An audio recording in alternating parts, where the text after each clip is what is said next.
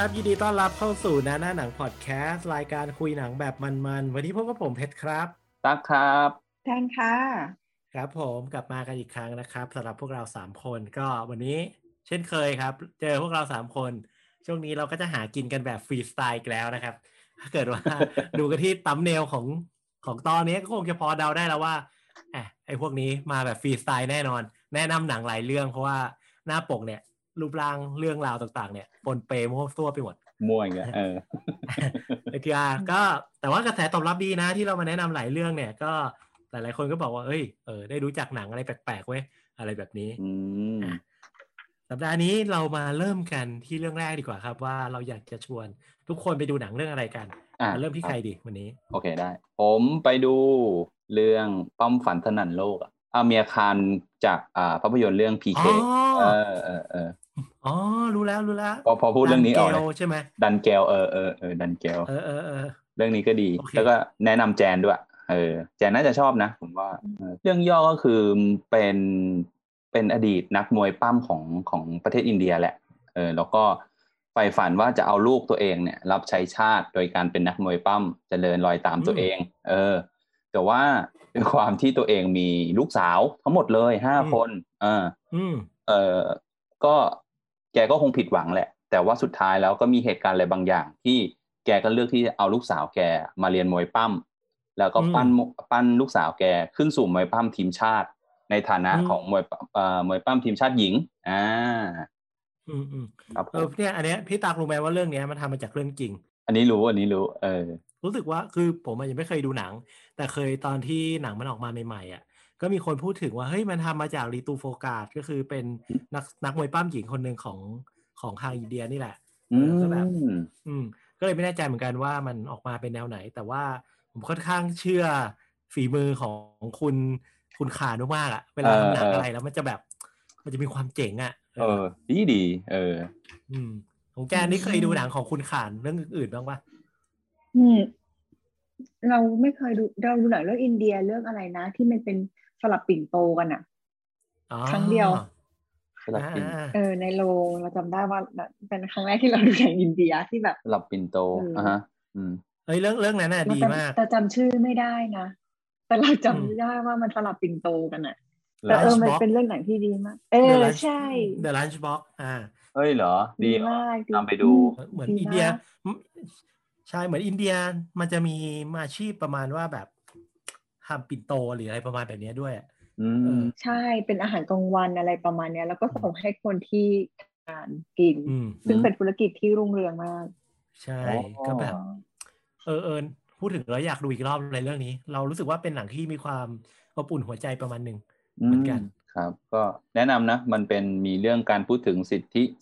เอ่อความเท่าเทียมผู้หญิงผู้ชายอะไรอย่างเงี้ยแนะนำถ้าใครชอบแนวแนวๆเนี้ยอืมต้องชอบแน่ๆครับอืม โอเคครับ อันนี้ก็ดันเกาใช่ไหมครับผมดันกล่าว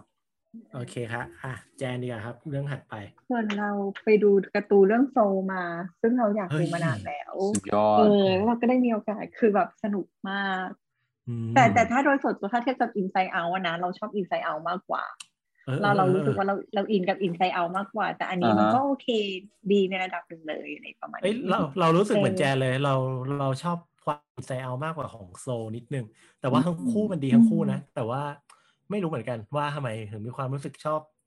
ชอบความอินไซ e ์เอามันอาจจะแบบมันรีเฟกข้างในตัวเองมากกว่า หรือเปล่าอันนี้ก็ไม่แน่ใจใช่เรารู้สึกว่ามันเป็นเป็นอะไรที่แบบว่ามันจับต้องได้เข้าเข้าถึงได้ง่าย ง่ายกว่าอันนี้อะไรอย่างเงี้ยแต่ว่าเรารู้สึกเลยแต่นะว่าเรื่องโซ เนี่ย มันไม่ได้ มันไม่ได้ทำมาให้เด็กดูอะ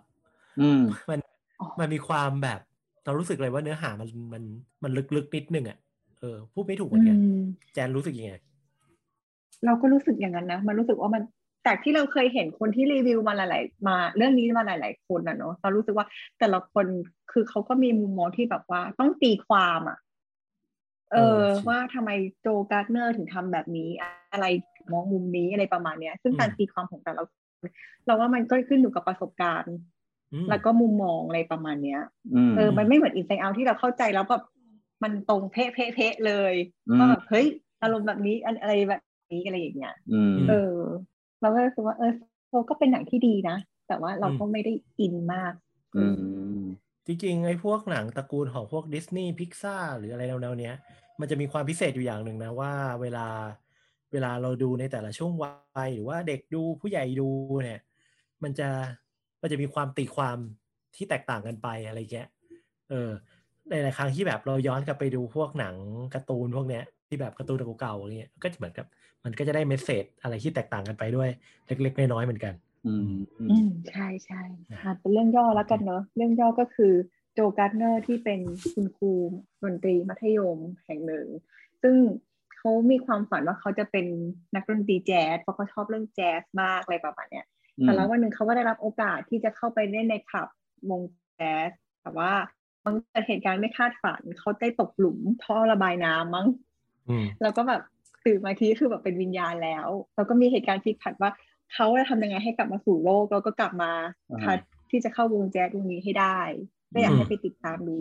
อืมอืมว่าวิญญาณตัวเนี้ยจะทำยังไง แล้วก็มันมีเหตุการณ์อะไรที่ทำให้รู้สึกว่า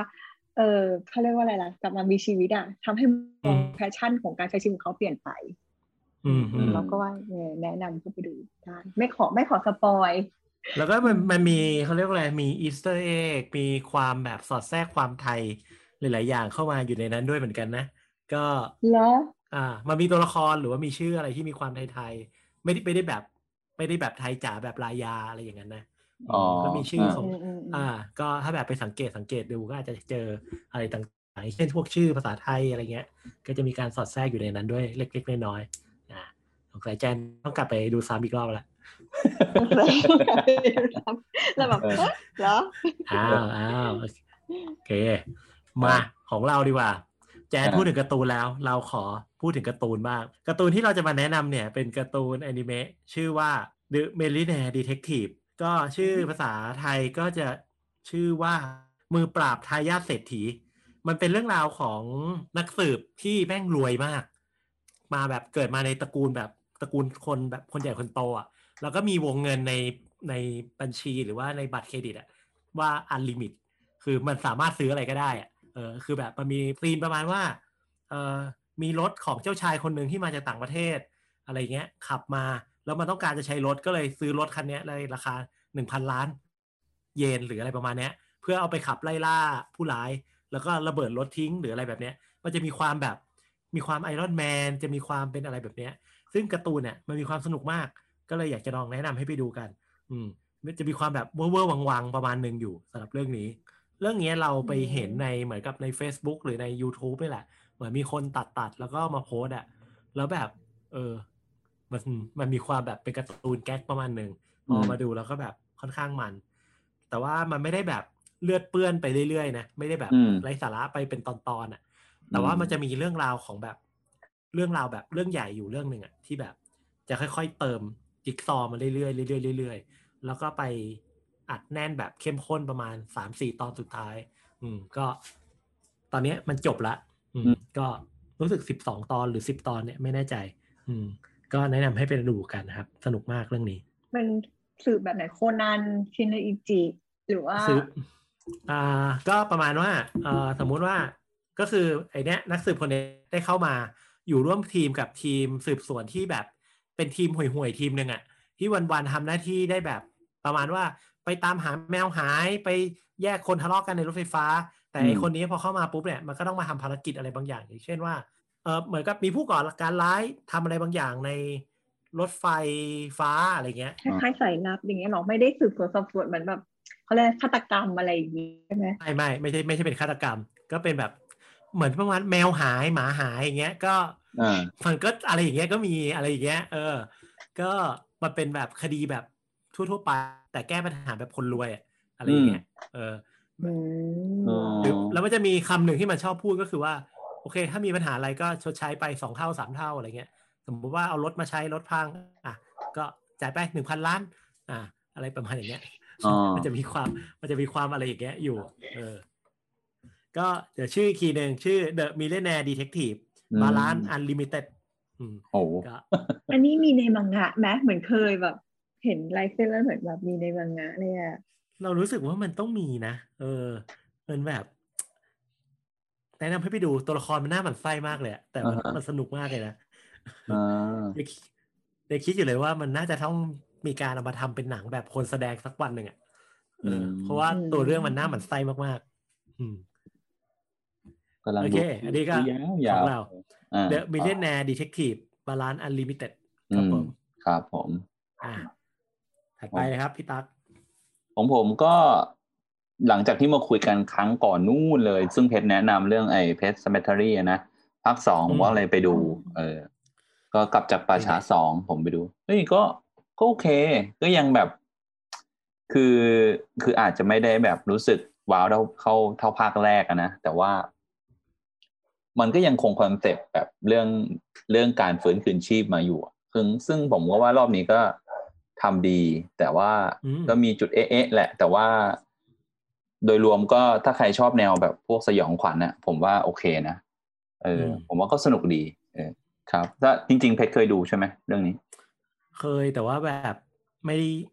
มันดูนานแล้วอะก็เลยแบบอ๋อจำไม่ค่อยได้ แต่ว่าจำได้ว่าแบบไม่ค่อยประทับใจเท่าไหร่ อื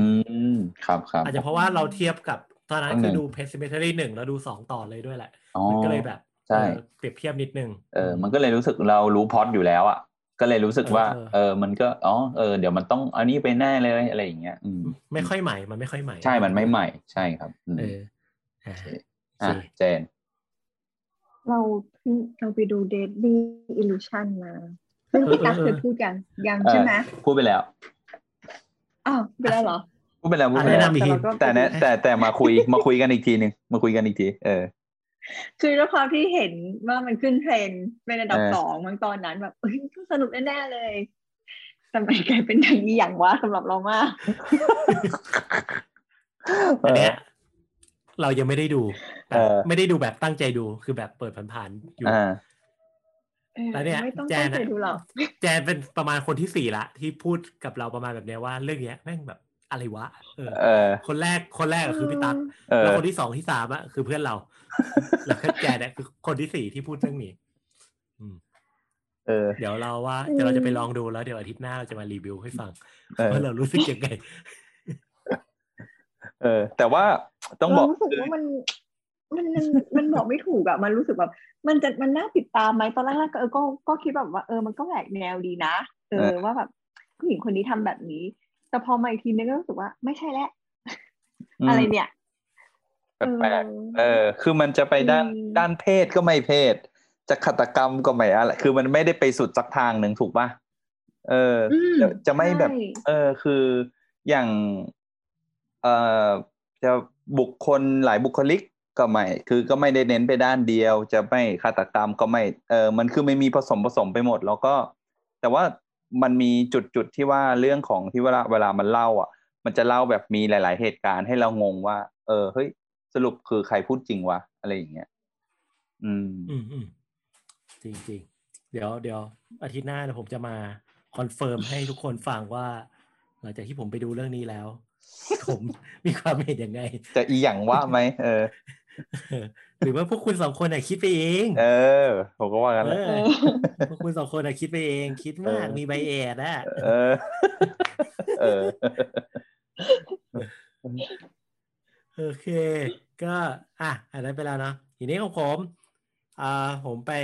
ช่วงนี้จะดูหนังใน Apple TV หลายเรื่องหน่อยครับอันนี้จะมาแนะนำหนังเรื่อง The Morning Show อ่าอืมเป็นซีรีส์ The Morning Show ชื่อภาษาไทยคือสงครามปฏิวัติคนข่าวอ่าโอ้โหคือในเรื่องเนี่ยไอ้ The Morning Show อะมันเป็นรายการข่าวตอนเช้า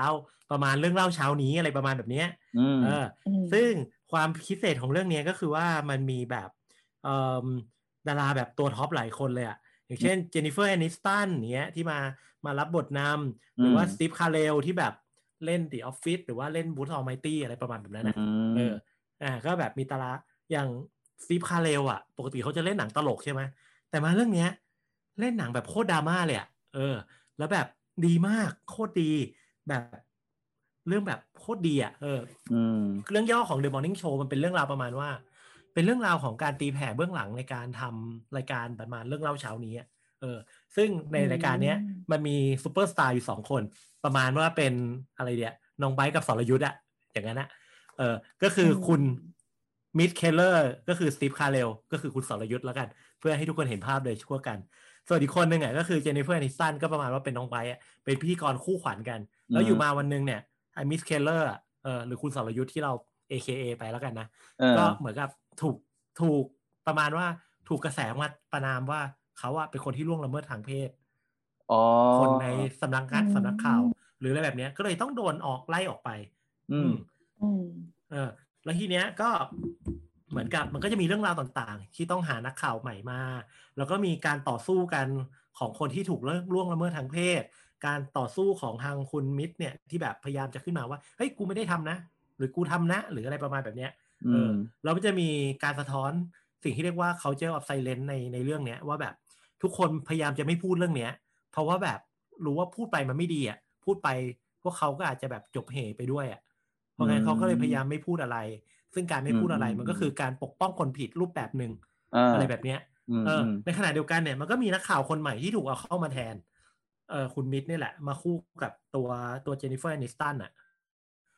ก็ก็เป็นนักข่าวที่แบบ อยู่ในสำนักข่าวที่แบบไกลปืนเที่ยงประมาณหนึ่งอะแล้วอยู่ดีๆวันหนึ่งอะดันไปด่าเหมือนกับว่าอยู่ๆก็เกิดไวรัลคลิปของเธอขึ้นมา เพราะเธอไปทำข่าวที่แบบประมาณว่าต่อต้านเหมืองต่อต้านหินลิกไนท์หรืออะไรประมาณแบบนั้นอะแล้วไปด่าผู้ประท้วงว่าแบบ เอ้ย มึงมาทำแบบนี้ไม่ได้นะ มึงมาทำร้ายคนแก่หรืออะไรแบบนี้ไม่ได้แล้วก็อยู่ก็กลายเป็นไวรัลขึ้นมาแล้วก็เลยได้มาร่วมงานกับ The Morning Show เออซึ่งคนนี้เป็นคนแบบโคตรตรงอะไรเงี้ย แบบไม่ยอมหักไม่ยอมงอ มันก็เลยเกิดเรื่องราวต่างๆ ในเรื่องเนี้ยได้แบบค่อนข้างแบบดูเด็ดเผ็ดมันประมาณหนึ่งเหมือนกัน อืมอืมอืมก็อืมนี่พูดนี่อยากดูเลยนะใช่ใช่สนุกมากอืมคือเออเราดูแล้วเรารู้สึกเลยว่า เฮ้ย นี่แม่งคือเรื่องเล่าเช้านี้ชัดๆเลยว่ะเหมือนกับว่าไอ้พวกข่าวเช้า อะอืมมันต้องทำอะไรแบบนี้เลยอะแล้วเราจะได้เห็นเบื้องหลังเลยนะว่า เวลาอ่านข่าวมันทำยังไง เออ แล้วแบบมันไม่ได้แค่อ่านข่าวนะมันจะมีเหมือนกับว่า war room อะ command center ที่สั่งว่า เฮ้ย มึงพูดอะไรแล้วก็แก้อะไรปรับอะไร แล้วก็ตัดภาพไปมาอะไรอย่างเงี้ยเออเราจะได้เห็นฉากอะไรแบบนั้นนะซึ่งมันแบบโคตรเจ๋งอะเออ เรารู้สึกว่าเรื่องเนี้ยมันสะท้อนเรื่องของการทำทำรายการในในสื่อโทรทัศน์ได้ดีมากๆ เออ มันมันใหม่สำหรับเรามากเพราะเราไม่ค่อยรู้เรื่องนี้มีใน Apple TV เท่านั้นเลยเหรอ ใช่ มันเป็นเหมือนกับเขาเรียกว่าอะไร exclusive content ของ Apple TV ที่ทำมาในนี้เท่านั้น อืมอ๋อเหรอ ใช่โอ้จะได้จัง ไปกดดูครับอืมอืมดีดีดี ก็แนะนำครับเรื่องนี้ ถ้าใครที่สนใจเรื่องประมาณแบบข่าวๆอะไรเงี้ยอืมขอแนะนำอันเรื่องนี้นี้เพิ่งให้ไปลเพิ่องงเพิ่งสร้างเลยป้าหรือว่าเพิ่งปล่อยว่าเป็นหนังนานแล้ว นานแล้วปีปีสองพันสิบเก้าอ๋อเหมือนกับเป็นอ๋อหนังว่าเรื่องครับเรื่องแรก ๆที่ Apple ตอนที่มี Apple TV แรก ๆ เลยอะอ๋อแล้วเรื่องเนี้ยถูกชูขึ้นมาด้วยเหมือนกัน อืม อืมแล้วก็รู้สึกว่าคล้ายๆสจปบอตไไหมเออสปอตไลท์มันเป็นหนังสือหนังหนังสือพิมพ์นี่นะเออคล้ายไหมคล้ายๆเออไม่ไม่คล้ายสปอตไลท์มันไปสืบการเมืองหนังสือพิมพ์ใช่ไหมเราคิดว่าความเข้มข้นคล้ายๆกัน มันมีความดราม่าแต่เป็นดราม่าคนละมุม แต่ถ้าถามว่าคล้ายเรื่องอะไรอะเรารู้สึกว่ามันคล้ายเรื่อง Bombshell ใน Netflix มากกว่า คือ Bombshell มันเป็นเรื่องแฉเรื่องของผอ Fox News อะผู้อำนวยการ Fox News อะ ที่มาลวนลามนักข่าวสาวทุกคนอะ เออมาแบบอืมลวนอันนี้ลาเรื่มองจริงให้แบบปะอันนี้คือเรื่องจริงจริงอะจริงบอมอ่า Bombshell เนี่ยก็คือจริงๆเราเคยรีวิวไปเมื่อนานนานๆไปแล้วใช่บอมใช่ Bombshell มันเล่าเรื่องประมาณว่าเออมีนักข่าวในสำนักข่าว Fox News อ่าแบบส่วนใหญ่อะจะเติบโตได้ต้องถูกผู้อำนวยการคนเนี้ยลวนลามก่อนอืมเอออ๋อหรือแบบเหรอมันพยายามหาเศษหาเลยกับนักข่าวอะไรเงี้ย ตลอดเวลาอ๋อือมอ๋ออ๋อ เนี่ยก็จะเป็นการต่อสู้กันของพวกกลุ่มนักข่าวกลุ่มผู้หญิงที่ออกมาต่อสู้ เพื่อแบบโค่นผอคนนี้ อันนี้คือเรื่องจริง อือืมมแล้วก็ไอ้ผอฟ็อกนิวคนเนี้ยก็มาปรากฏตัวเล็กๆน้อยๆในดีมอร์นิ่งโชว์ด้วยเหมือนกัน มันเหมือนกับอืมเป็นเรื่องราวในยุคใกล้ๆกัน อืม ก็ เออ แนะนำให้ไปดู ทั้งอ๋อสองเรื่องเลยนะ ทั้งบอมเชลแล้วก็เดอะมอร์นิ่งโชว์ถ้าใครชอบเรื่องราวเกี่ยวกับวงการโทรทัศน์ การตีแผ่ความแบบ การต่อสู้ของผู้หญิง หรือว่าความไม่เท่าเทียมกันของเรื่องแบบต่างๆ เรื่องชนชั้นต่างๆอะเราว่าสองเรื่องเนี้ยก็สะท้อนมุมมองได้น่าสนใจอีกอันหนึ่งอืมอืมแนะนำครับเออน่าดูอืมไปดูได้ บอมเชลดูได้ใน Netflix The Morning Show ดูได้ใน Apple TV เนี่ยบอมเชลเหรอ โอ้บอมเชล เดี๋ยวสงสัยต้องดูแล้วล่ะเอ้ย ผมเซิร์ชไม่เจอว่ะอืมเฮ้ย เจอบอกดิ B อ๋อ B มี O ไหมเฮ้ย หรือ HBO วะ เอ้ยผิดผิด HBO Go เออ HBO เอออยู่ใน HBO ขออภัอ๋อยโอเคครับ ครับผมอะถัดไปครับพี่ถัดตั๊กไปผมใช่ไหมก็ อืม ผมดูไออะไรนะ เดี๋ยวก่อน คือเมืองสยองคนเขมือบ เนี่ยพอคุณพูดแบบนี้ที่ไรผมก็ต้องเสิร์ชตามว่าคืออะไรวะลาลาเวนเนียเอ่อหนังแคนาดาภาพยนตร์แคนาดาภาพยนตร์สยองขวัญซอมบี้แนวแนวซอมบี้ครับ ไม่ใช่ไม่ใช่แนวแนวอ่าหนังซอมบี้เลย เออมคือมันจะเป็นหลังแบบมันเป็นเหตุการณ์ที่เกิดขึ้น ในชุมชนชนบท แล้วก็เอ่อเป็นเป็นช่วงที่มีแต่ซอมบี้แล้วอะ่ะ เกิดซอมบี้ขึ้นล้างโลกแล้ว แล้วก็แต่ว่าตัวเรื่องอะโฟกัสในชุมชนชนบทที่คนในโซนนั้นอะพยายามเอาตัวรอดอืมแล้วก็จะเห็นแบบคนแบบยังไงอะคนแบบบ้านนอกอะพยายามเอาตัวรอดกันในสมในในในในโลกที่มีแต่ไวรัสซอมบี้อะแต่ว่าก็คือเราก็จะไม่ได้เห็นแบบดาราแบบเด่นๆอะเราจะเห็นแบบบ้านหน้าบ้านๆเนี่ย วิ่งหนีซอมบี้อะไรเงี้ย เออซึ่งมันก็ไม่ได้ว้าวขนาดนั้นนะ เออผมว่า อืม อืม ก็แนวซอมบี้อะเนาะใช่ไหมใช่ครับดูใช่อืมโอเค ไปลองไปลองครับครับโอเคส่วนเรานะเราก็ไปดู Irregular The Irregular ที่กำลังขึ้นอ่าเทรนด์ใน Netflix เหมือนกันอืมเห็นว่ามันแบบว่า เอ๊ะมีฆาตกรรมการแล้วก็มีแบบว่าคล้ายๆแบบว่าเป็นศาสตร์มืดอะไรประมาณเนี้ย ก็เลยน่าสนใจอ่าก็เลยเข้าไปดูอืมเออือมสนุกดีนะ เอออมนักแสดงก็เหมือนนักแสดงหน้าใหม่เกือบทั้งหมดเลยอะเอ้ยไม่ไม่ไม่เกือบทั้งหมดหรอกแต่เรารู้สึกสำหรับเราหน้าใหม่ เออ แล้วเรารู้สึกว่า เออก็มันก็ไม่ได้แย่ แล้วก็แต่ว่าด้วยความที่มันเป็นตอนตอนๆมีทั้งหมดแปดตอน แต่ละแต่ละตอนอะมันก็จะค่อยๆไขปริศนาไปทีละ ทีละทีละตอนทีละตอนเพื่ออยากรู้ว่าคนที่จ้างมันเพื่อไขปริศนาในแต่ละอืมตอนนั้นน่ะเป็นใครอะไรประมาณเนี้ยซึ่งเป็นสี่อืมคนที่ เป็นเหมือนแบบว่าเป็นคนกำพร้าเล่ร่อนอะไรประมาณเนี้ย แต่เผอิญอ่าน้องสาวของนางเอกอะมีพลังพิเศษเออออ๋อ มันเป็นเรื่องราวเหนือธรรมชาติด้วยใช่ปะใช่ใช่อ๋อคล้ายๆเชอร์ล็อกโฮมส์อะเออแล้วก็เราเราคล้ายๆกับอืมอืมคล้ายๆกับอะไรนะเขาเรียกอะไรนะมันจะมีอีกอันหนึ่งที่ดังเหมือนกัน Stranger Things อะ อ๋อแล้วว่ามันคโอเคล้ายโอเคๆมันมันเอาแบบคล้ายๆกันคืออืมแล้วก็รู้สึกว่าเออมันก็สนุกอืดีมอืมอืมจริงๆอะเราเราไปอ่านมาเจอว่าไอตัวอิเ g กูล่ามันเหมือนกับ เออเป็นการเอาเหมือนกับพวกนักสืบเด็กของเชอร์ล็อกโฮมส์อะ มาใช้พวกแบบเขาจะเรียกว่าเบเกอร์สตรีทอิเ g กูล่าก็เหมือนกับว่าเป็นพวกอืมอืมนักสืบเด็กของแบบที่แบบทำงานกับเชอร์ล็อกโฮมส์อะไรเงี้ยเอามาเป็นแรงบันดาลใจในการทำ เออตอนแรกเราก็คิดว่าเฮ้ยคือดูตัวอย่างอะเราเดาทางไม่ออกว่า เอ๊ะมันจะเป็นหนังแบบเออเชอร์ล็อกโฮมส์แบบย้อนยุคเชอร์ล็อกโฮมส์แบบเด็ก ๆย้อนยุคหรือเปล่า อะไรเงี้ยพอมาเอ้ย มันมีความเหนือธรรมชาติด้วยเว้ยก็เออมีความน่าสนใจเพิ่มขึ้นอีกประมาณหนึ่งเหมือนกัน อืม แต่หนังจบแบบตัดแบบเร็วนะ ความรู้สึกเราอะความรู้สึกเราว่าอืมคือด้วยความที่มันเป็นตอนเดียว จบอืมภายในตอนอะเนอะมันก็เลยรู้สึกว่าอ๋อบางอย่างมันแบบรวบรัดไปหน่อยอืมเออเราก็แล้วแล้วรู้สึกแต่ละว่าตอนมันเออต่อเนื่องอะไรกันไหมมันมีเรื่องราวต่อๆกันปะไม่ แต่แค่บอกว่า แต่แต่แค่บอกว่ามันว่าไอ้เธอไอ้ตัวไอ้ตัวที่เป็นคนว่าจ้างอะ แค่บอกว่าทำให้เขาทำให้เรามีข้อมูลกับคนว่าจ้างมากขึ้น ว่าทำไมมันมีเหตุการณ์นี้ทำไมเขาเป็นคนแบบไหนอะไรประมาณเนี้ย แต่ตัวคดีอะ แตกต่างกัน แต่ว่ามันจะเข้มข้นเรื่อยขึ้นเรื่อยๆเรื่อยๆเรื่อยๆตามความเหมือนกับไต่ไต่เลเวลความศาสตร์มืดขึ้นไปเรื่อยๆอะไรประมาณเนี้ยเราคิดว่าเออก็ก็โอเคโอเคเออดูได้น่าสนใจเรื่อยเออเออเอออืมเดี๋ยวต้องไปลองดูบ้างแล้วเรื่องนี้ เออ ก็ใครสนใจไปดูได้เนาะใน Netflix มีแปดใช่ตอนสำหรับเรื่องๆนี้ มีทั้งหมดแปดตอน อืมโอเคนะคะถัดไปของเรา เราจะมาขอแนะนำหนังที่อาจจะมีความแปลก ไปสักเล็กน้อย แต่ว่าไม่ได้แปลกในแง่ของการของเรื่องราว แต่แปลกในแง่ของการนำเสนอมากกว่า เรื่องนี้ชื่อเรื่องว่า Call อ่าก็เป็นซีรีส์ที่อยู่ใน Apple TV อีกละเป็นซีรีส์ที่ไม่มีคนแสดง เออ มีแต่เสียงเอ๊ะงงไหมเออ มันมีความเออเปิดประสบการณ์ใหม่ในการดูมาก ๆ ก็คือ เราจะได้ยินเสียงคนแสดงคนคุยกันอะ เหมือนคุยผ่านโทรศัพท์อะแล้วก็จะมีเหมือนกับเป็นเออเออเออกราฟิกคล้ายๆเหมือน screensaver สมัยโบราณนึกออกปะที่มันแบบกราฟิกเป็นเป็นสามเหลี่ยมสี่เหลี่ยมวิ่งไปวิ่งมาเป็นวงกลมขยายวูบวาบวูบวาบอะไรเงี้ยเออเออเออเออเออเออ ประกอบเสียงที่มันคุยกันอะ เออ เป็นแนวสยองขวัญนิดๆนะ เรื่องที่ที่มันเอามาทำเนี่ย ก็มันมีทั้งหมดประมาณสิบกว่าตอน แต่ละตอนเนี่ย ยาวประมาณสิบถึงสิบห้านาที ซึ่งมันก็จะมีเรื่องราวแบบลี้ลับอยู่ในระหว่างบทสนทนา เออ อันเนี้ยเดี๋ยวเราจะมาเล่าเป็นเหมือนสปอยสักหนึ่งตอนแล้วกัน ซึ่งไม่น่าจะอืมอืมน่าจะอยากทำให้ทุกคนอยากไปดู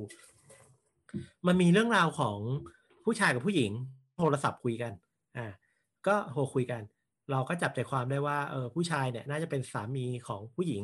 เนี่ยแหละ ก็คือมันเล่าประมาณว่าผู้ชายเนี่ยขับรถหนีออกจากบ้านออกมา เออ เพราะว่ารู้ว่าผู้หญิงท้อง แล้วแบบเขาไม่พร้อมที่จะเป็นพ่อคนอะ เขาก็ขับหนีออกจากบ้านไปเรื่อยๆ เออ ซึ่งตัวผู้หญิงก็บอกว่าเฮ้ยกลับมาเธอ เออเธอจะยืนรออยู่ตรงหน้าบ้านอะ กลับมาเถอะจะจากเธอไปเลยอะไรเงี้ย ประมาณแบบนั้น เออ แล้วอยู่ๆสัญญาณก็ตัดไป แล้วสักพักเนี่ย ผู้ชายก็เลยโทรกลับไปอีกครั้งหนึ่ง เออ แล้วผู้หญิงก็แบบทำเสียงแบบแพนิคตกใจมากว่าเฮ้ยเป็นอะไรหายไปไหน แล้วแบบเนี่ยเธอแจ้งตำรวจแล้วนะ เพราะแบบนึกว่าเป็นอะไร เออแบบนึกว่าเป็นอะไรมากอะไรอย่างเงี้ย ผู้ชายก็บอกไม่เป็นอะไรแค่ขับผ่านดาวเทียม คือเขาอะขับไปในทะเลทรายเพื่อที่ว่าจะไปเมืองใกล้ๆ เพื่อจะไปหาเพื่อน เออจะไปนอนกับเพื่อนเพื่อแบบขอไปคามดาวตัวเองหน่อยอะอืม แล้วก็ขับผ่านดาวเทียมสัญญาณมันก็เลยตัด ผู้หญิงก็แบบเหมือนกับเสียงแพนิคมากๆ ตกใจมากๆอะไรเงี้ยผู้ชายบอกเอ้ยไม่เป็นไรใจเย็นก็เดี๋ยวเขาโอเคแล้วเขาจะกลับมาขอเวลาสักสองสามวัน สายก็ตัดไป เออ แล้วสักพักแม่ก็โทรมา หาผู้ชายว่าเฮ้ยอยู่ไหนกลับมาเถอะลูกแบบ เนี่ย ลูกสี่เดือนแล้วนะ แบบสี่ห้าเดือนแล้วว่าลูกใกล้จะคลอดแล้ว กลับมาดูแลได้ไหมอืมผู้ชายก็บอกว่า ไม่มันจะสี่ห้าเดือนได้ไง อย่ามาโกหกอะไรผมได้เลย เพราะว่าแบบเนี่ยเพิ่งขับรถออกมาไม่ถึงสามสิบนาทีเลย เด็กมันจะอะไรอย่างนั้นได้ไง อย่ามารวมหัวกับแฟนเขาแล้วแบบมาพูดให้แบบอยากกลับไปหรืออะไรเลย อะสายก็ตัดไป แล้วทีเนี้ยมันผู้ชายก็เลยโทรไปหาเพื่อนที่มันกำลังจะไปหา เพื่อนก็บอกว่าเฮ้ยมึงหายไปไหนมาวะอะไรอย่างเงี้ย คือแบบ นี่มึงหายไปไหน วันนี้ลูกคลอดแล้วนะเว้ยหรืออะไรแบบเนี้ย เออ คือมันเหมือนกับว่า มันก็จะมีเหตุการณ์ในการคุยแล้วหลอกหลาย ๆ อันอีกหลังจากนั้นนะแต่หลัก ๆ ก็คือว่านั้นเวลาทับเวลาของผู้ชายอะมันช้ากว่าเวลาของผู้หญิงและคนอื่นอืมๆเหมือนกับว่าสุดท้ายแล้วผู้ชายใช้เวลาอยู่ในทะเลทรายไปหลายสิบปีอะเออ จนลูกอะ โตแล้วอะ เออ จนแบบ หลายๆคนที่อยู่รอบตัวตายไปหมดแล้วอะเหลือแค่ลูกอะไรเงี้ย แล้วก็เขาก็กำลังจะขับรถกลับมาเพื่อจะมาหาลูกของเขา เออ ที่เหลืออยู่แค่ตัวคนเดียวแล้ว เนี่ย แต่ว่าเรื่องราวมันเป็นการคุยกันไปคุยกัน เออ มันก็จะมีความ เออ เรารู้สึกว่ามันใหม่ประมาณหนึ่งเลยอะในการนำเสนอแบบเนี้ย แล้วเรารู้สึกว่ามันตื่นเต้น บทสนทนาต่างๆ น้ำเสียงที่เขาพูดออกมา มันมีความรุนระทึกมาก ๆ อืม ก็เฮ้ยอแต่ยากแนะเจ๋งนำดีนะ เออ ใช่ป่ะเออใช่ แบบเออแต่แต่ว่าส่วบานงใหญ่เรื่องคือได้ยินนี่คือเราได้ยินเป็นเสียงใช่ปะเราใช่ไม่ได้ใช่เห็นเป็นภาพหรือเหตุหรือว่าใช่ได้ได้ยินเสียงส่วนภาพก็จะเป็นเหมือนกับสกรีนเซิร์ฟเวอร์ที่บูบวาบบูบวาบไปอะมันจะมีเหตุการณ์ประมาณว่าแบบ ถ้าเสียงที่มันดูตื่นเต้นหรือแบบมีความรุนระทึกขึ้นอะ ภาพมันก็จะแบบกับกระพริบขึ้นอะไรเงี้ยบูบบูบวาบวาบขึ้นอะไรเงี้ยมันจะมีบางตอนที่เหมือนตัวละครกำลังลอยขึ้นไปบนฟ้า เราก็จะเห็นเป็นเหมือนกับกราฟิกที่มันจะแบบให้เรารู้สึกเหมือนกำลังลอยขึ้นไปบนฟ้าจริง ๆ ด้วยเหมือนกัน เออ มัน เออ ไม่รู้จะอธิบายยังไง มันเจ๋งอะอยากให้เราไปดูเรื่องนี้อืมเฮ้ยแต่เดี๋ยวนี้แบบ Apple TV กับ HBO Go แล้วว่าหนังตัวนี้น่าสนใจเพิ่มมากขึ้นเออเลยนะ เหมือนแบบเขาใช่แข่งกันแล้วอะจเออริงเห็นด้วยๆพเลอยเพชรพูดแบบว่าพอเพชรพูดแบบว่าเฮ้ยเรื่องนี้ก็ดีเรื่องนี้ก็ดีแล้วรู้สึกแบบเฮ้ย เรายังไม่ได้แบบสมัครเข้าไปดูเลยแล้วแบบตอนแรกเราคิดว่ามันน่าไม่น่าจะมีหนังอะไรที่แบบ เออแบบมาช่วงอืมชิง Netflix แต่พอแบบพอมาพูดแบบนี้แบบเฮ้ยหนังน่าสนใจมากๆหลาย ๆ เรื่องเลย ใช่ใช่แล้วแบบคือหลากเราแนวมากจริงใช่ เรารู้สึกว่ามันไม่ใช่แค่แค่แบบเอานักแสดงมาแข่งกันแล้วอะคืออย่าง Apple TV เรื่องเนี้ยมันเปลี่ยนวิธีนำเสนอไปเลยอะซึ่งมันเซอร์ไพรส์มากเหมือนกันนะอืมแล้วก็แบบ เฮ้ยเจ๋งว่ะเออ อันเนี้ยคือสิ่งที่แบบ เออน่าทำอะ เออ ก็แบบ อืม แต่ส่วนหนึ่งตอนเนี้ยเอ่อทาง Netflix อะมันค่อนข้างหนักไปที่เกาหลีด้วยแหละ แล้วก็หลาย ๆ ครั้งเราก็รู้สึกแบบเออเบื่อเบื่อๆแบบนิดๆนะอืมเอียนเอียนๆหน่อย ๆ อะไรเงี้ย กระโดดไป HBO Go หรือไปทาง Apple TV ก็เออทำให้เราได้เห็นหนังในอีกมุมหนึ่งด้วยเหมือนกัน อืมอืมเออ เนี่ย น่าสนใจสงสัยต้องเลือกแล้วล่ะ ใช่ ว่าจะ HBO Go หรือว่า Apple TV ดี ก็เดี๋ยวนี้นะดือเดี๋ยละวหนังมันแนวแนวไหนอะหรือว่าหลายแนวเหมือนกับ เป็นหนังสตรีมมิ่งทั่วไปหลายแนวเหมือน Netflix หลายแนวนะ หลายแนวก็แต่ว่าพวก original เนี่ยก็มีหลายอันนะ อย่างเช่น ที่เราพูดไปสองเรื่องเนาะ The Morning Show ก็มีความดราม่าประมาณหนึ่ง The เออ Call เนี่ยก็น่าดูโอ้มากอลังการประมาณหนึ่ง แล้วก็จะมีเรื่องเอ่อ All Mankind ที่เล่าไปครั้งที่แล้วก็เป็นเรื่องของอวกาศเอ่อมีเรื่อง See ที่เป็นเรื่องราวของเอ่ออันนี้ยังไม่ได้ดูเหมือนกัน แต่ก็เป็นเรื่องราวแบบกับว่าเหนือธรรมชาตินิดๆอืมในฮารานเรื่องราวของสายลับ อืม แล้วก็มีหนังตลก อืม หลายเรื่องนะเราว่ามีหลากหลายแนว อืมแสดแต่งว่าว่าหนังบอกไปแนวทางตะวันตกค่อนภาคข้างนู้นจะใช่จะไม่มีแบบ เกาลงเกาหลีญี่ปุ่นอินไม่โดมีอินเดียสารคดีเหมือนเน็ตฟิกจะไม่ไม่ขนาดค่อยนี้จะออกเป็นไม่แนวหนังเลย ใช่ใช่ค่อนข้างไปอย่างนั้นมากกว่า อือืมมแต่ว่าข้อเสียของ Apple TV ก็คือว่า หนังมันไม่เยอะ อืมหนังหลายๆเรื่องใน Apple TV เราสามารถเช่าดูได้นะ แต่หลาย ๆ เรื่องที่มันปล่อยให้เช่าดู เราสามารถไปดูใน HBO Go หรือ Netflix ได้อ๋อเหรอเรื่องที่ซ้ำๆกันอยู่ อืมใช่อืมถ้าเกิดว่าเรื่องปริมาณเราคิดว่า HBO Go กับ Netflix อะยังยังวินอยู่นะ เออ แต่ Apple TV อะหนังน้อย แต่ว่าเรารู้สึกว่าก็มีความต่อยหนักประมาณหนึ่งเหมือนกันสำหรับใน Apple TV อืม อืมอืมก็แต่เราว่าเราน่าจะ HBO Pro แล้วล่ะ อืม หรือว่าถ้าใครที่ซื้อ iPad หรือซื้ออุปกรณ์ Apple ใหม่นะ ก็ดูฟรีหนึ่งปีอืมในไหน Apple TV เหรอ ใช่ ถ้าเกิดซื้อพวกอุปกรณ์มาเนี่ย เข้าไปกดเลย มันจะได้ดูดูฟรีหนึ่งปีอ้าวเพิ่งซื้อ Apple Apple Watch มาได้ปะโอ้ยากเลยว่ะ ไปลองไปลองดูแล้วกันนะเออ อาจจะได้ก็ได้ไอแพดนานแล้วอะแจนลองดูดิเผื่อมันได้ เออเฮ้ยเหมือนมันได้นะมันบอกว่าซื้ออุปกรณ์ของก็ Apple มันน่ะอุปกรณ์อะใช่ปะเอล่ะอก็อย่างนี้ก็เป็นอุปกรณ์อันหนึ่งเออไปลองดูเผื่อเดี๋ได้ยวเดี๋ยวลองหาทางก่อนเออโอเค อะประมาณนี้ครับ เราดูที่พี่ตั๊กแนะนำมาเผอิญช่วงนี้ Netflix เอาหนังเก่าๆมาเนอะอืมเราก็เลยได้มีโอกาสได้ดู Skeleton Key อ่าโอเค แล้วเราเป็นก็รู้สึกว่า อืเป็นมเป็นไง เราจรู้บว่าได้หักมุมมากดีไหมเราก็เราก็ลุ้นทั้งเรื่องเลยนะ เราก็ดูแบบ แบบเฮ้ยมันจะต้องแบบไอ้นี่แน่ ๆ เลยแบบ เอาชนะได้แน่ ๆ เลยรอดแน่ ๆ เลยอะไรประมาณนี้อื มมันมีความหักมุมเยอะมากนะ เรื่องเนี้ย ก็เอออยากแต่ให้ไปเราดูเราไม่อืมไม่ขอสปอยเออเป็นเรื่องเออเกี่ยวกับคนพี่เอ่อเขาเรียกว่าอะไรนะ คนดูแลนางเอกชื่อ เออ คนดูแล เขาอืมดูแลเกี่ยวกับ เอ่อผู้สูงวัยที่ใกล้จะเสียชีวิตอืมเออเขาก็ดูแลอะไรประมาณนี้แล้วคืนนี้เขาก็ได้รับ ทีนี้เขาก็เห็นว่า เอ้ยมันมี มันมีผู้ว่าจ้างรายหนึ่งน่าจะให้เงินให้เงินเดือนดีอะอืมเออไปดูแลคนป่วย ซึ่งเขาก็มีพื้นฐานอยู่แล้ว แล้วเขากะว่าเออจะเอาเงินก้อนเนี้ย ไปเรียนต่อพยาบาล ก็เลยอืมได้ไปดูแลค่ะเอ่อคนป่วยที่อืมอาศัยอยู่บ้านหลังหนึ่งอืมแล้วรู้สึกว่าในบ้านหลังเนี้ย ก็มีประวัติความเป็นมา อืมซึ่งนางไปเจอว่ามันมีห้องลึกลับอยู่ใต้หลังคา แล้วมันเป็นเกี่ยวกับความเชื่อใช่ไหมอืมอืมใช่ใช่ประมาณนั้นแหละ คือคือไม่อยากพูดเยอะแก เพราะว่าอืเอมอมันมันคือเรื่องเนี้ยมันหลุดมันหลุดไม่ได้ ถ้าหลุดปุ๊บเราจะแบบเสียอรรถรสนิดหนึ่งก็เลย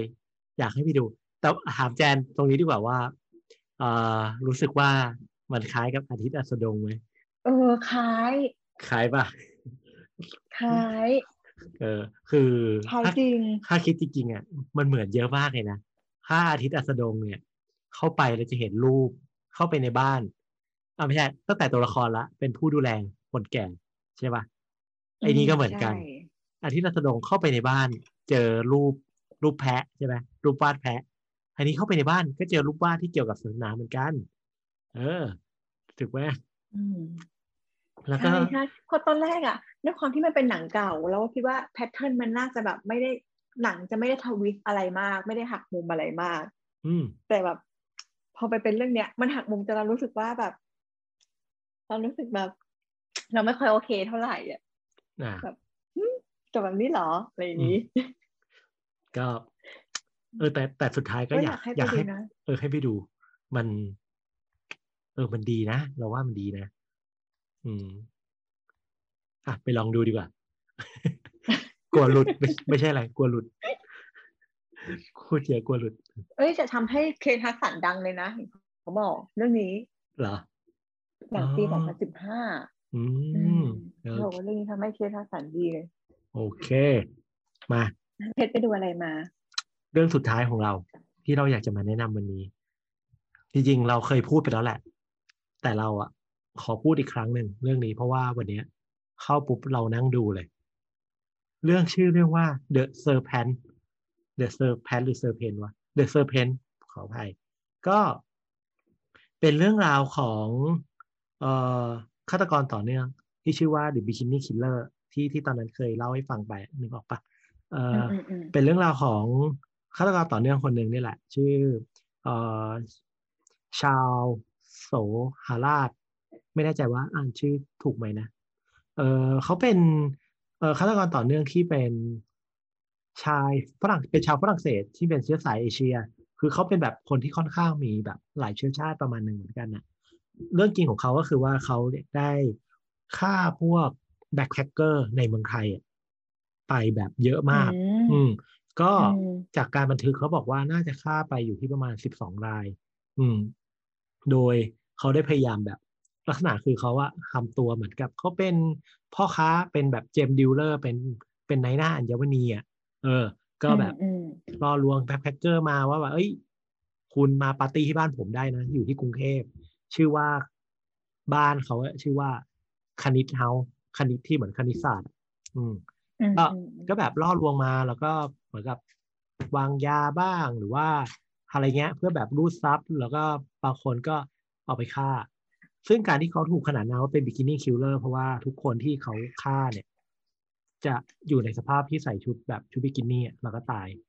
อืมส่วนใหญ่นะอืมอืม แล้วก็มีการแบบฆ่าแบบเผาศพนั่งย่างหรืออะไรแบบเนี้ย ก็เป็นฆาตกรต่อเนื่องที่แบบทำทำเรื่องไว้ค่อนข้างเยอะเหมือนกัน เรื่องเนี้ย ความเจ๋งของมันก็คือว่าตอนแรกเราคิดว่ามันจะออกมาแนวแนวคล้ายๆ Cecil Hotel ที่มีคนมาเล่าเรื่องหรืออะไรแบบเนี้ย เพราะว่ามันจั่วโหมมาว่าเหมือนกับเป็น true story ครามคราม based on true story หรืออะไรประมาณแบบนั้น อืม ซึ่งพอมันมาเป็นแนวเนี้ย เราก็คิดว่า เฮ้ย ไอตัว The Serpent น่ะต้องออกมาเป็นแบบ Cecil Hotel แน่เลย แต่จริงๆแล้วไม่ใช่ มันเป็นการเล่าเรื่องแบบ แบบหนังเลยอะ เออ เป็นหนังเรื่องหนึ่งเลยอะอืม เราจะเห็นตั้งแต่ว่า เอ้ยเขาแบบ แต่ว่าเรื่องเนี้ยมันเล่าเรื่องแบบตัดสลับไปสลับมาเหมือนกัน มันจะมีตัวละครสองกลุ่ม กลุ่มแรกก็คือเป็นกลุ่มของกลุ่ม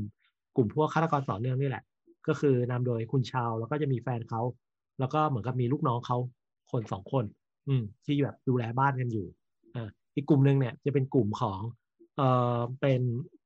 ผู้ชายที่เหมือนกับเป็นนักการทูตอะของสถานทูตดัสอืมซึ่งเขาเป็นคนที่พยายามในการสืบหาว่าเฮ้ยเกิดเหตุการณ์อะไรขึ้น จนสามารถนำไปสู่การจับกลุ่มของคุณชาวได้ในที่สุด อืม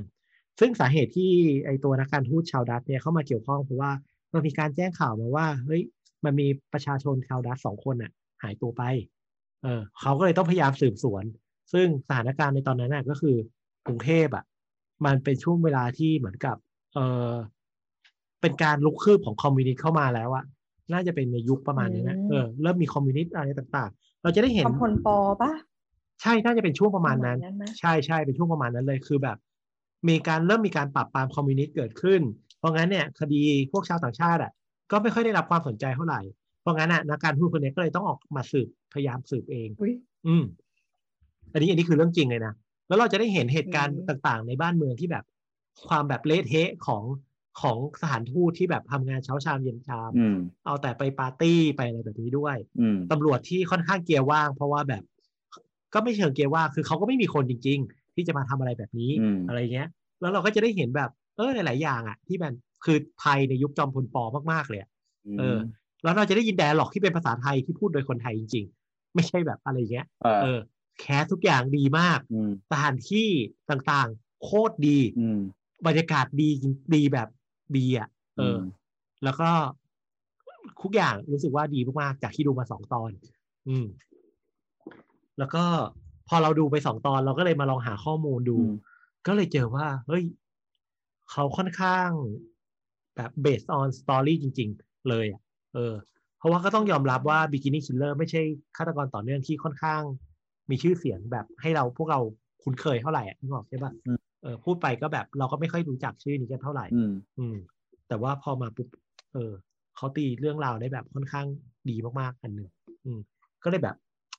อยากชวนดูแล้วมาชวนคุยเรื่องนี้เหมือนกัน อืมด้วยด้วยความที่เป็นเป็นไม่ได้ฆาตกรแบบ ในโซนเอเอเชียจะส่วนใหญ่ถูกไหมไม่ได้แบบไปทางยุโรปเลย มันเลยไม่ได้เป็นที่รู้จักไม่ได้มาทำเป็นหนังมั้งใช่ไหมใช่ก็จริง แต่ว่าเขาอะมีความฉลาดมากเลยอืนะมอันเนี้ย อันนี้เราอ่านจากเรื่องจริงมาก็คือว่า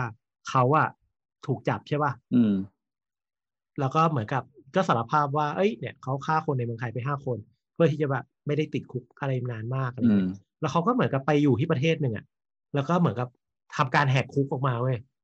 เออโดยการวางยาผู้คุมอืมเลี้ยงข้าวผู้คุมแล้วก็วางยาอะไรประมาณนี้โอ้โหแล้วเขาก็เลยไปทำอะไรบางอย่างเว้ยเพื่อให้เขาติดคุกที่เนปาลหรือประเทศไหนสักประเทศหนึ่งอะอ๋อประมาณสิบปีอ๋อะอการที่เขาไปติดคุกอยู่ที่ประเทศนั้นน่ะมาทำให้คดีความทุกคดีความของเขาอะหลุดหมดเลยเว้ยเพราะว่ามันหมดอายุความอืมแล้วเขาอะปลอดภัยเพราะอยู่ในคุกไงพอออกจากคุกมาเขาได้กลายเป็นคนที่รวยมาก จากการขายเรื่องราวของเขาอะอ๋อให้กับหนังสือเอาไปเขียนไปทำนิยายอะแล้วก็กลายเป็นคนที่ไม่ต้องติดคุกแล้วอะเพราะว่า เขาถูกขังไว้ในคุก เพื่อที่ว่าจะไม่โดนใครจับไปสืบสวนสอบสวนระหว่างนั้นนะเออเออทำไมก็คือคดีมันหมดอายุความไปแล้วทำไมถึงเลือกคุกเนปาลนะอันนี้ไม่แน่ใจเหมือนกัน คิดว่าในเรื่องเนี้ยอาจจะมีการเล่าอืมคืออันเนี้ยไปไปอ่านแบบสรุปย่อๆในว่าคนคนนี้คือใครอ๋อมาอ๋ออ๋อก็เลยคิดว่าเฮ้ยมันอาจจะมีการเล่าเรื่องราวอันนี้ด้วยเหมือนกันอืมอืมอืมเดี๋ยวอาจจะต้องไปรอติดตามดูเออใช่ใช่เพราะเพราะว่าพาร์ทหนึ่งอะเขาอยู่ในกรุงเทพส่วนใหญ่ของเรื่องเนี้ยจะอยู่ในกรุงเทพเพราะว่า คดีส่วนใหญ่ที่เขาก่ออยู่ในกรุงเทพอือืมมแต่ว่าคิดว่ามันคงต้องมีบางส่วนที่แบบ ไปอยู่ที่ประเทศอื่นด้วยเหมือนกันอืมอืมก็ เออ อยากให้ไปดูมัน มันเรารู้สึกว่า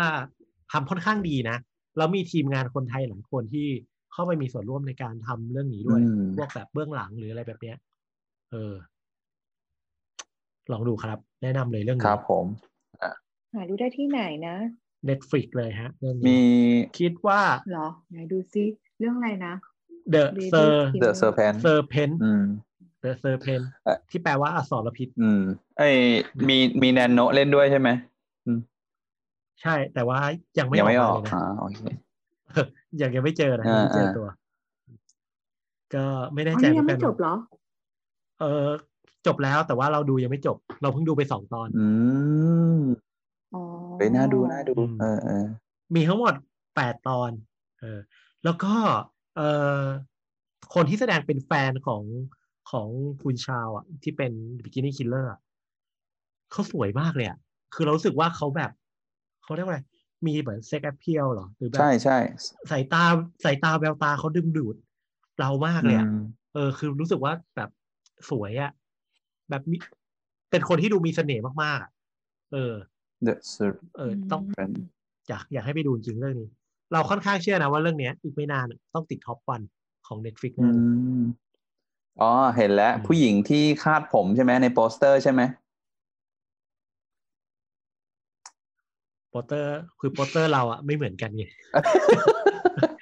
เออโปสเตอร์แต่ละคนมันไม่เหมือนกันเว้ยใน Netflix อะใช่เออว่ะเรา เราก็ไม่เห็นในที่ผิดคาดผมนะ เราก็งงผิดคาดผมเอ๊ะทำไมีหลายแบบจังวะเออ เออ คือ Netflix อะมันเลือกโปสเตอร์ตามตามสไตล์ของแต่ละคนที่มันชอบเว้ยอ๋อถ้าแบบพี่ตั๊กอาจจะชอบแบบ เห็นภาพที่มีผู้หญิงคาดผมแล้วกดเข้าไปบ่อยอะมันก็เลยขึ้นโปสเตอร์แบบนั้นมาอ๋ให้ออะเดี๋ยวเดี๋ยวแป๊บนึงนะอนี่เราเป็นผู้ชายแจนอะแคปหน้าจออาจจะให้ดูแจนอาจจะดึงดูดอะไรแบบนี้ไงเออแต่ละคนมันดึงดูดให้อ๋อให้กดเข้าไปไม่เหมือนกันเว้ยอ๋อเอออ๋อเหรอเราเพิ่งรู้นะเนี่ย ใช่ มันมันมีอัลกอริทึมบางอย่างในการทำให้แบบ เนี่ย ถ้าเกิดว่าเป็นตัมเนลหรือว่ารูปโปสเตอร์แบบเนี้ยมันจะทำให้คนคนเนี้ยอยากกดมากกว่าอีกคนนึงอืมเพราะงั้นอะมันก็เลยแบบเนี่ยพยายามทำอะไรที่มันหลากหลายไปเราก็งงเอ๊ะ ของแจมันเป็นรูปเหมือนกับว่าผู้ชายมีผู้ชายสองคนแล้วก็ผู้หญิงเนาะกำลังคุยกับเจ้าหน้าที่อยู่มอ่า ถ้าเกิดว่าในรูปอะ จะมีผู้ชายกับผู้หญิงที่ยืนข้างกันอะเออคนที่ไม่ได้ถือรูปอะอันนั้นอะ คือเจ้าหน้าที่ศาลพูดกับแฟนเขาอืมอืมที่มาให้เป็นเหมือนกับเป็นตัวหลักในการพยายามตามหาเรื่องราวต่าง ๆ อืม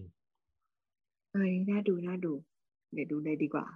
แนะนำครับให้ไปลองดูเพิ่งกันเข้าได้นี่ เพิ่งเข้าวันนี้เลย เออ พอเข้ามาอ๋อเหรอปุ๊บเพ ราะวันนี้เจอพี่ตั๊กใช่ไหมก็กำลังคุยกันอยู่ แล้วอยู่ๆก็เด้งขึ้นมาก็แบบเฮ้ย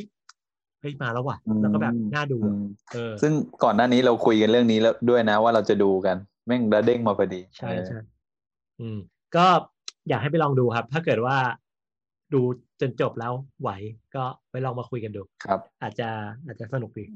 อืมโอเค คือส่วนตัวเราค่อนข้างชอบเรื่องราวในยุคประมาณปีเจ็ดศูนย์อะไรเงี้ยอืมเป็นทุนเดิมอยู่แล้วอืมเพราะว่ามัน รู้สึกว่ามันเป็นยุคที่มันมีเสน่ห์ประมาณหนึ่งอะอืมผู้ชายใส่แว่นใหญ่ๆผู้หญิงแบบ มีความแบบอะไรอเอย่างเงี้ยอใส่แว่นเยเอออะๆใช่ใช่ใช่ มันจะเป็นยุคที่ผู้ชายใส่แว่นใหญ่ๆ เออ แล้วค่อนข้างชอบยุคนั้นอ่าประมาณหนึงอ๋อ มันอืมมีนะไอตัวเอกผู้หญิงคนหนึ่งที่หน้ามันจะแบบเอ่อสวยๆ คมๆ หน่อยปะเออ อะคนเนี้ยคนเนี้ยคือแฟนของคุณชาวที่เป็น The Beginning อื Killer มอืมอื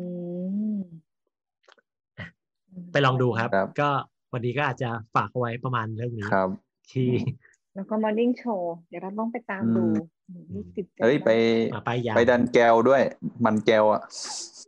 อ๋อโอแนะเคนำแนะนำนะคุณหลายเรื่องคุณรับจะลืมลืมอาเมียคานของผมไม่ได้ เออเออ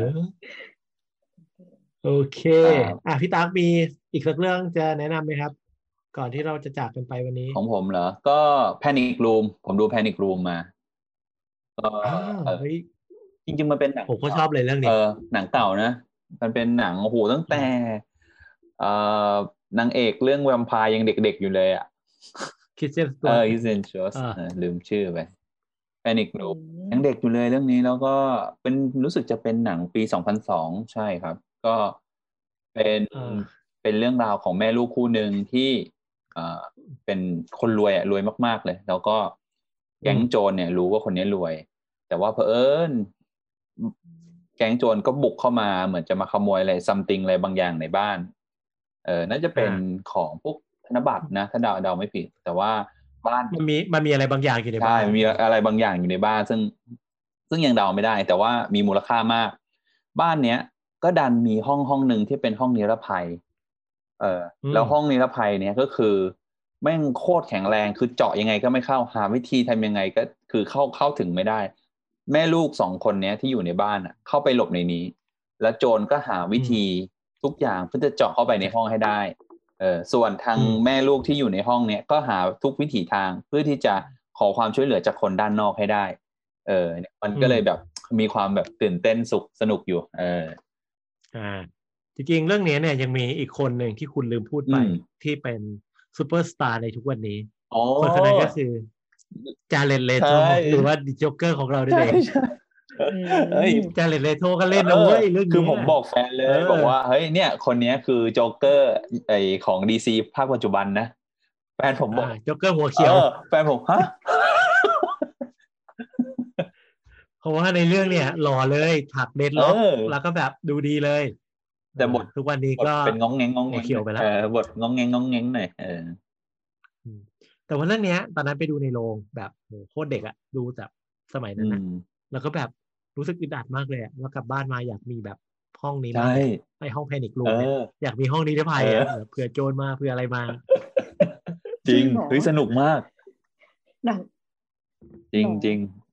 นี่ไม่ดูไม่เคยแบบหืมหนังเก่าๆนี่ แทบไม่มีไดูมีเท่าไร่หนังดีๆ เยอะเหมือนกันนะที่เราแบบหลุดหลุดๆไปอะ อืมอืมแต่เราไม่แน่ใจเหมือนกันนะว่า พอมาดูทุกวันนี้แล้วเราจะรู้สึกแบบไม่ชอบหรือเปล่าอืมบางทีก็ไม่ค่อยกล้าดูหนังเก่า เพราะว่าแบบ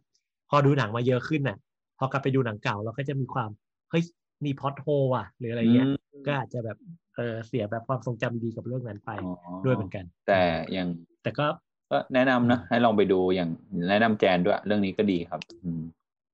ครับครับ โอเค ก็วันนี้ประมาณนี้จัดไปเยอะมากเลยครัอะบน่าจะสิบสิบสี่สิบห้าเรื่องได้วันนี้ใช่ก็อืมโอเค ก็ขอบคุณทุกคนนะครับสำหรับการติดตามวันนี้ พวกเราสามคนก็น่าจะเพียงพอประมาณนี้ ใครมีเรื่องราวอะไรที่อยากจะให้เรามา หรือหนังอะไรที่อยากให้เรามาพูดคุยกัน หรืออยากจะแนะนำติชมอะไรก็มาคอมเมนต์ได้ที่ตามช่องทางที่คุณกำลังฟังอยู่ได้เลย หรือ Facebook Twitter นะพอดแคสต์ได้เลยนะครับ วันนี้พวกเราสามคนไปก่อน สวัสดีครับสวัสดีครับสวัสดีค่ะ